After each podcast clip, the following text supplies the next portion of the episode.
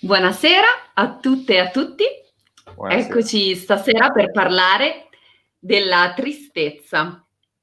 E tristezza è un'emozione che richiama tantissime cose, è un'emozione che mi ispira personalmente moltissimo e, ed è anche mh, per me molto spesso fonte di ispirazione. Quando mi sento triste, in realtà è come se mi un po' ritirassi dal mondo e trovassi una dimensione molto, molto personale, molto, eh, molto individuale e è da lì che si sprigiona poi spesso la creatività. Non so, questo è come funziona con me.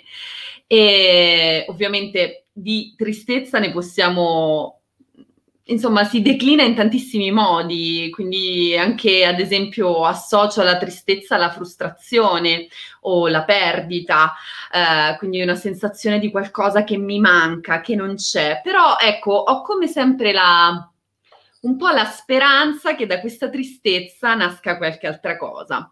Quindi questa sera mi piacerebbe iniziare in realtà proprio con una poesia, è una poesia un po' lunga, non troppo, ma di una tristezza, se vogliamo, anche un po' giocosa, gioiosa. È una poesia di Federico Garcia Lorca che si intitola Ballata triste, quindi è una traduzione eh, dallo spagnolo, e, per cui perdonatemi se non sarà perfetta, però eh, ci tenevo appunto a leggervi e, eh, questa poesia e iniziare così. Quindi ballata triste. Il mio cuore è una farfalla, bambini buoni del prato, che presa dal ragno grigio del tempo ha il polline fatato della delusione. Da piccolo cantai come voi, bambini buoni del prato. Liberai il mio sparviere con le pericolose quattro unghie da gatto. Attraversai il giardino di Cartagena, invocando la verbena, e persi l'anello della mia felicità su un ruscello immaginario. Fui anche cavaliere una sera fresca di maggio. Allora ella era per me l'enigma, stella azzurra sopra il mio cuore intatto. Cavalcai lentamente verso i cieli. Era una domenica di Lupinello e vidi che invece di rose e garofani ella spezzava gigli con le mani. Sono sempre stato inquieto, bambini buoni del prato. Il lei del romanze mi tuffava in sogni di luce chi coglierà i garofani e le rose di maggio? E perché la vedranno solo i bambini in groppa a Pegaso? Sarà la stessa che nelle ballate tristemente chiamiamo Stella, supplicandola di uscire a ballare sui campi? Nell'aprile dell'infanzia cantavo, bambini buoni del prato, il lei impenetrabile del romanze dove appare Pegaso. Dicevo nelle notti la tristezza del mio amore ignorato e la luna lunera che sorriso aveva tra le labbra. Chi sarà a cogliere i garofani e le rose di maggio? E di quella piccolina così bella che sua madre ha sposato, in quale angolo buio di cimitero dormirà il suo dolore? Io solo, col mio amore sconosciuto, senza cuore, senza pianti, verso il tetto impossibile dei cieli, appoggiato a un grande sole, come mi pesa tanta tristezza. Bambini buoni del prato, come il cuore ricorda dolcemente i giorni lontani, chi sarà a cogliere i garofani e le rose di maggio? Questa è una poesia del 1918, quindi diciamo un'altra epoca, ma estremamente attuale, secondo me, e richiama appunto vari, varie idee. Prima di tutto un po' l'abbandono dell'infanzia, quindi si, si, in realtà ci si richiama all'infanzia, questi bambini buoni del prato, mi dà l'idea che siano come dei personaggi dei sogni da, da bambino, quindi lui pensando alla sua tristezza per questo amore probabilmente non corrisposto, eh, con la luna o con una donna, questo lascio libera l'interpretazione, però si richiama a quella parte dolce e tenera dell'infanzia che lo aiuti in qualche modo a accettare anche questa, questa tristezza. E quindi io adesso lascio a te, Massimo, la parola proprio per parlarci di che cos'è per te eh, la tristezza e come la intendi e come anche ti accompagna o accompagna appunto il tuo mestiere. Certo. Beh, eh, è interessante. La tristezza è, è, una di quelle emozioni, noi le abbiamo esplorate un po' tutte e tre, quelle più, dire, la cui convivenza è un po' complicata, no? Ostica, cioè, ostica. Brava, brava. Eh, la rabbia, la paura e la tristezza. La tristezza mh, è legata sicuramente dal punto di vista psicologico a, alla dimensione della perdita. E, e dunque spesso un movimento di pensiero che va, che va all'indietro, che torna mm-hmm. al passato. Eh, è un contenitore molto vasto, molto grande, eh, ne parlavamo prima, eh, è davvero, eh, ci sarebbe da fare altro che mezz'ora, insomma, da fare una, una settimana a parlare di questo, ma, ma, di tutte le cose forse ci sarebbe Tutte da... le emozioni, sì, in sì, realtà. Sì, perché, eh, ecco, a me sembra che ci siano degli elementi interessanti nella tristezza che, eh, che sono peraltro anche molto utili a mio avviso, ma che eh, sono eh, poco ricevibili, ci fanno paura, ci, ci scuotono un po' eh, dalle fondamenta. No? Abbiamo per esempio la tristezza nella forma della nostalgia, in quella più propria della melanconia. Tu pensa melanconia eh, è l'insieme di due parole greche, melancole, che vuol dire bile nera. Eh, nella medicina ippocratica, quindi, eh, del, del, buon Ippocrate, eh, lui vedeva in questo umore, che è la bile nera, lui distingueva due tipi di bile, la bile gialla e la bile nera. Eh, ricorda un po' anche certa medicina cinese, non è il mio campo per cui non voglio dire cose che, insomma, che non conosco però lui rivedeva nella, nella salute e nella malattia invece un, una diversa armonizzazione di questi quattro elementi, no? La bile gialla, la bile nera, il pneuma e il flegma. Erano questi quattro eh, elementi che combinati tra loro davano origine a determinati caratteri o a determinate eh, come dire, strutture di personalità, diremmo. Ancora adesso sì. diciamo per esempio una persona flemmatica. Persona flemmatica è una persona in cui prevale il flegma, che è appunto... No? Ecco. La, la, bile gialla invece è la rabbia, no? perché il giallo è energia, quindi è rabbioso. Ecco. E la malattia, tra virgolette, lo stato d'animo della bile nera è la malinconia, la melanconia, appunto, melancolia. Mm. Eh, Ippocrate vedeva nel nero, nell'oscuro, nel, proprio, come dire, eh, questo concentrarsi in una dimensione di ritiro, in una dimensione in cui eh, si riflette su se stessi, ci si ripiega. Ecco. Nella tristezza c'è l'elemento del ritiro, tu stessa l'hai detto all'inizio quando, quando hai descritto cosa ti accade, no? cosa è per te la tristezza. Nella tristezza c'è l'elemento del ritiro, l'elemento di una solitudine che in qualche modo ricerchiamo anche o che siamo costretti a tenere per un, accesso, per un eccesso di dolore. La tristezza è un sentimento spesso doloroso, nella forma della melanconia è un dolore, per dire alla Pascoli, potrebbe essere un dolce singulto, come e, però eh, è un sentimento comunque che ha a che fare col dolore, col dolore di perdita, e con questa tendenza a vedere le cose più, più scure, più nere. Quindi nella melanconia c'è questo aspetto. Nella nostalgia, invece, eh, nostalgia è il dolore del ritorno, nostro salgo, quindi, eh, c'è l'idea di avere lasciato qualcosa che, che non tornerà, non o di essere qui ad aspettare qualcuno che non torna, di, ecco, c'è sempre questo elemento del rimpianto, quindi c'è un movimento allo stesso tempo che è anche in qualche modo una parte nostra che va a cercare, quasi forse una compagna di viaggio non tanto comoda, ma comunque essenziale ed indispensabile, la sofferenza. Nel movimento della tristezza noi in qualche modo cerchiamo la sofferenza.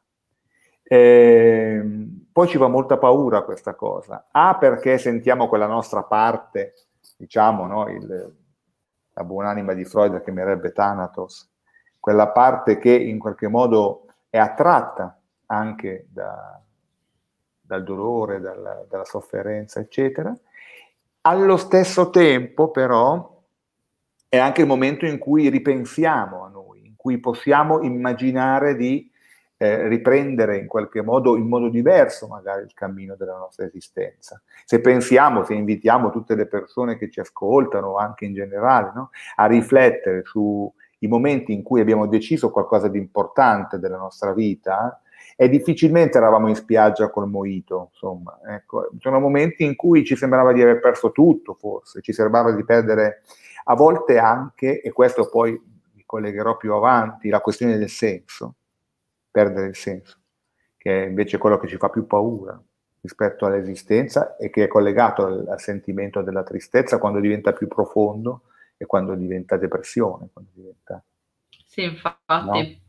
che, che, però non è, come dire, depressione è una, è una malattia, è una cosa diversa da un'emozione. Noi invece spesso la associamo. No? Abbiamo molta paura della tristezza. Siamo anche in una società in una, che ci vuole ovviamente app, ci vuole dobbiamo consumare, per cui non è che se sei triste non consumi, no? Allora eh, dobbiamo immaginare di essere perché io valgo, sai, la pubblicità di qualche sì. shampoo. Beh, eh. infatti ti volevo, ti volevo, dire questa Vai. cosa. Diciamo, spesso la tristezza, perlomeno, vabbè, mi capita magari di discutere di più di questa cosa con le, con le persone della mia età. Um, è un po' eh, appunto legata a un senso di vuoto, di cosa faccio della mia vita. Cioè noi mh, mm, diciamo siamo una generazione di precari, eh, quasi tutti, e ehm, non che la precarietà prima non, non esistesse, ma oggi diciamo anche, c'è anche questo dilagante sentirsi precari, quindi nella vita arriviamo tutti tardi, poi in ritardo rispetto a cosa? Non ho ben capito, però arriviamo tutti tardi sul mondo del lavoro, arriviamo tardi a fare una famiglia, l'Italia appunto sta decrescendo dal punto di vista demografico per quanto riguarda le nascite in modo incredibile.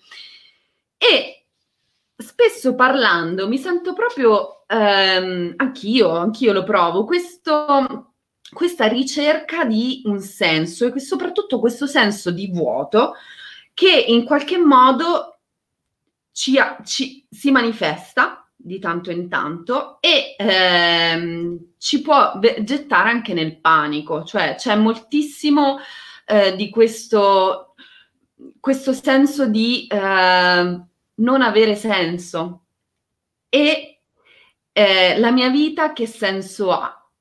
E ecco. il mio lavoro che senso ha? E il mio essere al mondo che senso ha, quale contributo io do cioè spesso, spessissimo, parlando con le persone, mi rendo conto che siamo tutti un po' accomunati da questo, da questo sentire, appunto perché siamo nella società del fare, no? Dobbiamo continuamente fare cose, correre di qua e di là, ma poi ci manca il senso e, ed è un sentimento così, cioè che atterrisce così tanto e di cui non si, in realtà non si parla quasi mai. E un ultimo riferimento che voglio fare proprio rispetto alla situazione che abbiamo vissuto durante il Covid. Cioè c'è tantissima gente che dalla fine del lockdown in realtà non è che eh, sia tanto contenta, cioè, nel senso molte persone, vedo anche sui social, dicono ma io in realtà nella mia dimensione di lockdown stavo pure meglio. Invece adesso il dover ritornare al 100% pronti, attivi in società, eh, Milano non si ferma o simili, no, ho evitato anche di parlare durante i nostri incontri di questo, in realtà non mi fa stare bene, non sono d'accordo, non vedo il senso.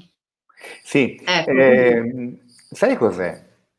Eh, la prendo un po' un po' alla larga perché eh, secondo me hai toccato, un, almeno quello che tu eh, hai detto è, è, qualcosa di cruciale, anche proprio eh, esplorando il, a, fondo il, il sentimento della, della, tristezza, del dolore. No? Il dolore dell'esistenza, non un dolore, come dire, fisico, ma un dolore ben più insidioso come quello psichico. Eh, questo dovere, questa pressione sociale a dover essere sempre up, ci ha portato, a mio avviso, sempre di più a eh, vivere il dolore, la tristezza, i momenti in cui, come direbbero gli americani, siamo sick and tired, no? eh, come, come, come, se fossero, come se non appartenessero alla vita, come se fossero degli ostacoli al vivere. Il dolore è un ostacolo al normale eh, fluire della vita e dell'esistenza. No? Io sono fermamente convinto invece che il dolore sia uno dei modi che noi abbiamo di vivere, che appartenga alla vita, è un momento faticoso, è un momento difficile, è un momento in cui non siamo capaci di ingannarci come magari in altri momenti della vita facciamo, è un momento in cui non siamo capaci di non pensare a delle cose importanti e che magari non vanno come dovrebbero andare, ma è vita. Allora è come se fosse passato in qualche modo, in modo forse un po' anche surrettizio, il messaggio che la notte non appartiene al giorno, no? la notte è una cosa brutta che capita, ma poi basta stare fermi e arriva il mattino.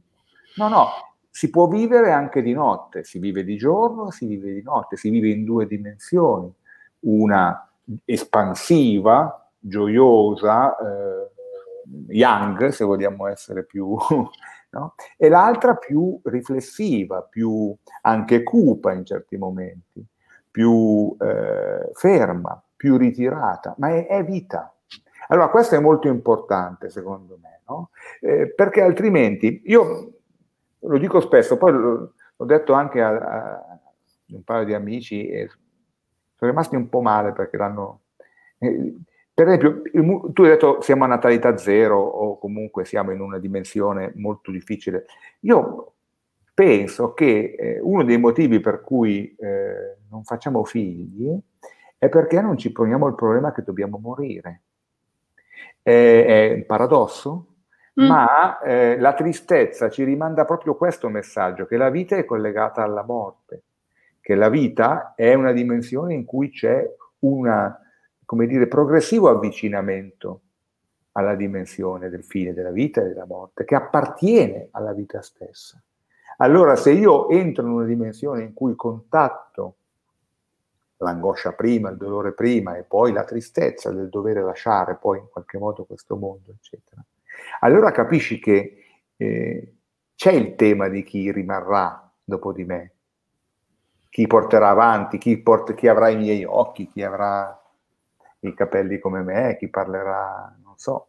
E, e quindi l'eredità in qualche modo, l'eredità può permettersela alla persona che vive non solo al sole, ma anche all'ombra, è all'ombra che matura l'idea di dover lasciare un'eredità.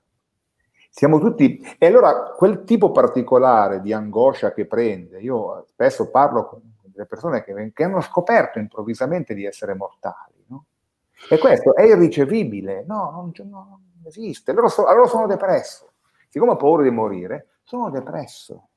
Sono, eh, non sono normale.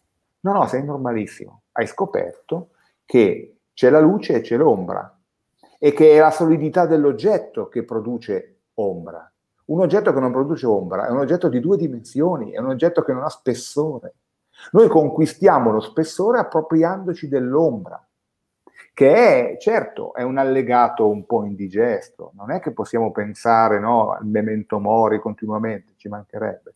Ma è un paradosso dal momento che io accetto non la sfida, ma la convivenza con questa tristezza, questa dimensione di difficoltà a trovare un senso, eccetera, che trovo in qualche modo anche la spinta per vivere. Altrimenti è una vita che è in fuga in realtà. Siccome non posso vedere quella cosa, allora devo no? Eh, sai, la, la, se è vero che ci sono lavori a tempo indeterminato e lavori a tempo determinato, quindi che c'è una precarietà nel mondo del lavoro, nel mondo dell'esistenza è continuamente, è costantemente precaria la situazione, perché che ci piace o meno, io e te non sappiamo con certezza domani mattina se saremo ancora qua.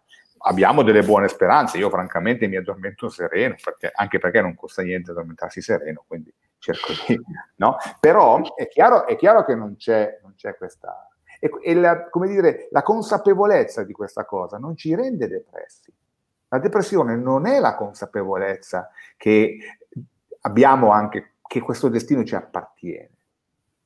L'uomo che sa di dover morire, l'uomo che è consapevole della propria finitudine, della propria morte, è un uomo che pianta l'albero sotto al quale poi lui non si siederà. Come di questo è un proverbio cinese, no? Dice l'uomo, esatto. l'uomo saggio è l'uomo che pianta un albero sotto al quale sa che non arriverà a sedersi, ma non pianta per gli altri, cioè non siamo capaci di futuro. Guarda quello che è successo nel lockdown. Chi abbiamo tagliato fuori? Da tutte le varie disposizioni. A chi non abbiamo pensato? Ai bambini, ai ragazzi. Fino a vent'anni non si è pensato niente, alla scuola, alle cose. No, no, quello che contava era la produzione, la produttività. Allora siamo in una dimensione di prendi i soldi e scappa, del mordi e fuggi, perché abbiamo solo il presente. E questo è, lo direbbe il nostro, il nostro Nietzsche, questo è il nichilismo, cioè è la, la religione del nulla. No? Allora, in, questa strana situazione in cui, eh, eh adesso secondo, Walter Benjamin ci dice una cosa, ci dice attenzione che il, quando nella, nella sua eh, rivisitazione del capitalismo, ci dice il capitalismo è una chiesa in cui è sempre domenica. Ecco, è questo l'aspetto che non funziona, non è sempre domenica, c'è anche il lunedì, il martedì, non c'è esatto. sempre la pancia piena, c'è anche il mal di testa quando ti alzi al mattino. No? Allora, è importante questo.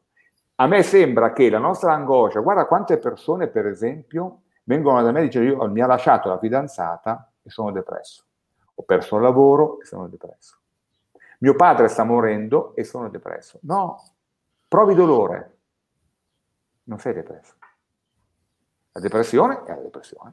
Peraltro la depressione vera, la depressione, come dire, profonda, emerge a volte in, in vite in cui il depresso stesso si stupisce di come mai sia depresso, senso, perché è un meccanismo anche molto fisiologico quello della malattia della depressione. Invece provare dolore perché il padre sta morendo, perché la fidanzata mi ha lasciato, perché ho dovuto cambiare casa, perché è una parte dolorosa, un passaggio difficile della vita. Non è niente di anomalo. Il fatto che il doloroso sia diventato anomalo è interessante questo. No? non c'è più il dolore, il dolore è diventato una malattia. No, il dolore è il dolore. Il Poi, dolore c'è. Ma certo, ma speriamo di averne meno possibile, eh? cioè, non, non, vorrei sì, che... Sì, sì.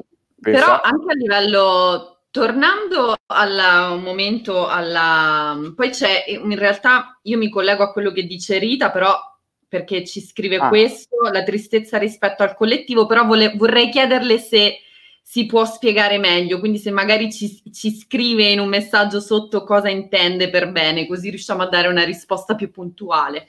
Però rispetto al discorso appunto della, dell'accettazione del dolore e anche eh, delle condizioni precarie in cui viviamo, ehm, sto leggendo un libro eh, di Lilly Gruber che si intitola Basta e ehm, fa riferimento anche ad altra, ad altra, biografia, ma c'è una tendenza appunto in Italia, così come anche in Cina, dove c'è stata la, la politica del figlio unico, in realtà a, mh, a guardare al fatto che mh, le famiglie, ma in realtà molte donne decidano di non, di non avere figli, quindi di inseguire, spesso c'è una scelta, spesso c'è un, un bivio tra la carriera e eh, la, la, vita familiare.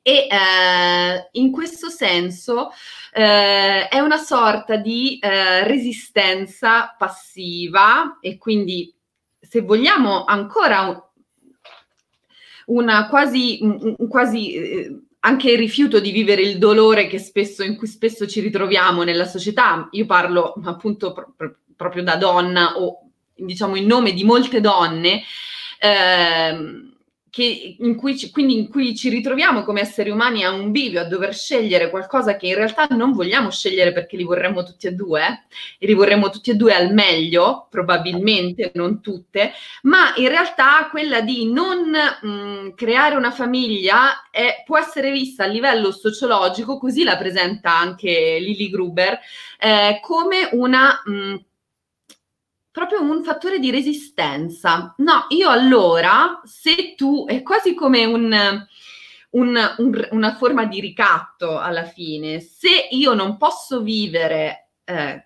come, come vorrei o come mi piacerebbe, allora non vedo un futuro, non vedo un futuro reale e allora non voglio avere figli. E in molte donne io ho sentito proprio questo rifiuto. Io conosco tantissime donne, me compresa, che non hanno figli e ehm, c'è come un blocco e questo è, eh, secondo me, eh, emblematico del periodo in cui viviamo, del tempo in cui viviamo e della società in cui viviamo, perché è dimostrato che ad esempio in paesi come la Germania, dove ci sono delle politiche familiari anche di sostegno alle donne, è cresciuto tantissimo il numero di figli che si fa, anche lì era in decrescenza, ma poi negli ultimi anni, eh, appunto con l'intervento, grazie all'intervento dello Stato, questo, questo, trend è cambiato. Questo era solo per fornire sì. un ulteriore sì, no, non, non discuto. Eh, io colgo questo aspetto, ecco, eh, che, che mi sembra secondo me interessante e lo colgo anche biograficamente. Cioè, io sono un, un, genitore vintage, come dire, nel senso che ho 50 anni e un figlio, due figli, di cui uno con 15 mesi, per cui insomma, Piccolino. Eh, eh sì, è, è, come dire, anagraficamente è più mio nipote che mio figlio dal punto di vista della differenza di età.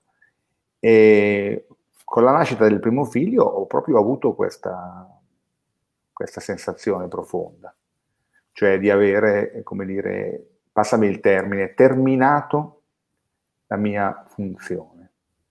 Ciò per cui si è compiuta la, la mia funzione, il, mio, il, senso della mia vita. Poi adesso è quello di, di stargli accanto, di vederli crescere il più possibile, di avere tutto il tempo che mi, mi, mi verrà dato, mi verrà concesso. Come dire, non, non è che... Mm-hmm. Però in quel momento mh, a me è arrivato, è arrivato questo. E eh, la, l'apertura al futuro ce l'hai solo, secondo me, se riesci a contenere anche l'idea della morte, l'idea della sofferenza. Non è un caso che i momenti di grande futuro sono quelli successivi alle guerre, per esempio.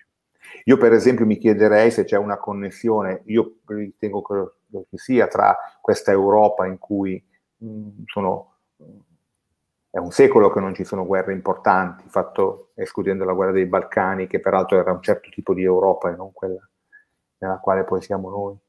No? Questa pace che, che, ci porta davvero a, a, quasi a non avere la dimensione del futuro. È un paradosso questo, perché eh, no, noi diciamo, caspita, che bello che non c'è la guerra, possiamo progettare in avanti. Sì, però non abbiamo, eh, come dire, a disposizione del sacrificio, la disponibilità a mettere da parte qual, qual, qualche pezzo di me per un altro. No?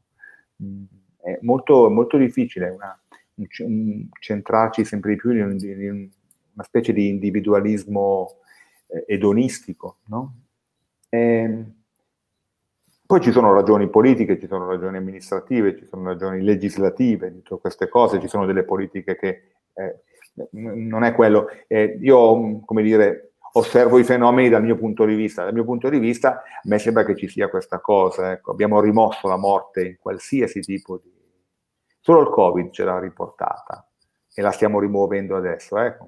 Sì, c'è una grossa opera di rimozione. Certo. Tra un po' ci diranno che non è vero, che insomma in fondo era tutta una manovra pubblicitaria per vendere i vaccini piuttosto che... Perché è irricevibile l'idea che possa arrivare un nemico che non possiamo Invece no, il nemico che dobbiamo, il nemico che ci ucciderà è la vita, non è un nemico. È, è, semplicemente la chiusura del cerchio nella quale siamo dentro, cioè perché siamo nati, sono le regole del gioco. Poi magari quando conosceremo il, il, l'arbitro, il costruttore, potremmo discuterne con lui se erano delle belle regole o meno, quelle nelle quali Però di fatto siamo dentro a questa cosa. Non è una tragedia che i genitori muoiono, che i figli rimangano. La tragedia è quando muoiono i figli. No? Allora, nessun genitore si augura di sopravvivere al proprio figlio. Ed è per quello che quando nasce un figlio la mia sopravvivenza sicuramente è segnata. No? Perché? Perché è giusto che sia così. No? Sì. Eh, e questo aspetto secondo me apre il futuro, mentre in realtà potrebbe sembrare che chiuda, in realtà apre. Oh, benissimo, mi piace concludere, dato che il nostro tempo è finito, proprio con questa riflessione, cioè che in questa tenebra, no? all'inizio abbiamo parlato della bile nera, in realtà ci sia una, una luce, quindi un, una certo. speranza, un lancio, uno slancio verso il futuro. E ehm, in realtà c'è questa parola portoghese cui, con cui volevo concludere il nostro incontro, che è la saudagi. La saudagi è questa tristezza barra nostalgia, ma ecco, non è molto traducibile. Eh, e eh, i brasiliani sono degli esperti eh, di trasformazione di questa che è una melancolia in qualcosa di bellissimo, quindi in un ritmo musicale vivo e vivace come quello della samba. Allora, io vorrei concludere con una canzone di Gilberto Gil e ehm, innanzitutto vi leggo il testo, la traduzione in italiano e poi la mandiamo in onda e ci salutiamo. Dice, ogni saudagi è la presenza dell'assenza di qualcuno, un luogo o qualcosa. Infine, un improvviso no che si trasforma in sì, come se il buio potesse illuminarsi. Della stessa assenza di luce il chiarore si produce, il sole nella solitudine. Ogni saudade è una capsula trasparente che sigilla nel contempo porta la visione di ciò che non si può vedere, che si è lasciato dietro di sé, ma che si conserva nel proprio cuore. Quindi vi mando la canzone, vi saluto, vi salutiamo, ci vediamo la settimana prossima con la parola felicità. Oh. finalmente. Sì, finalmente.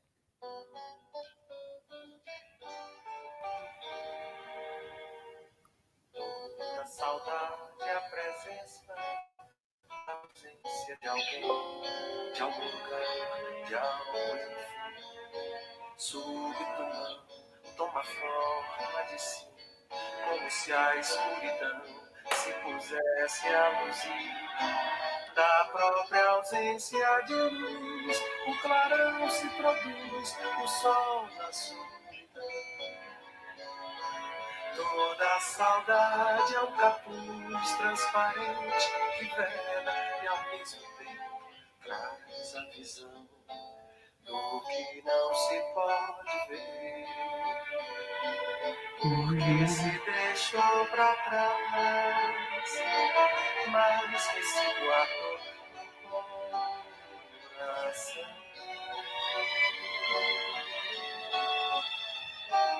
O que não se pode ver,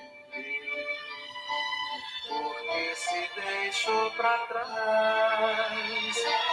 mas se guardou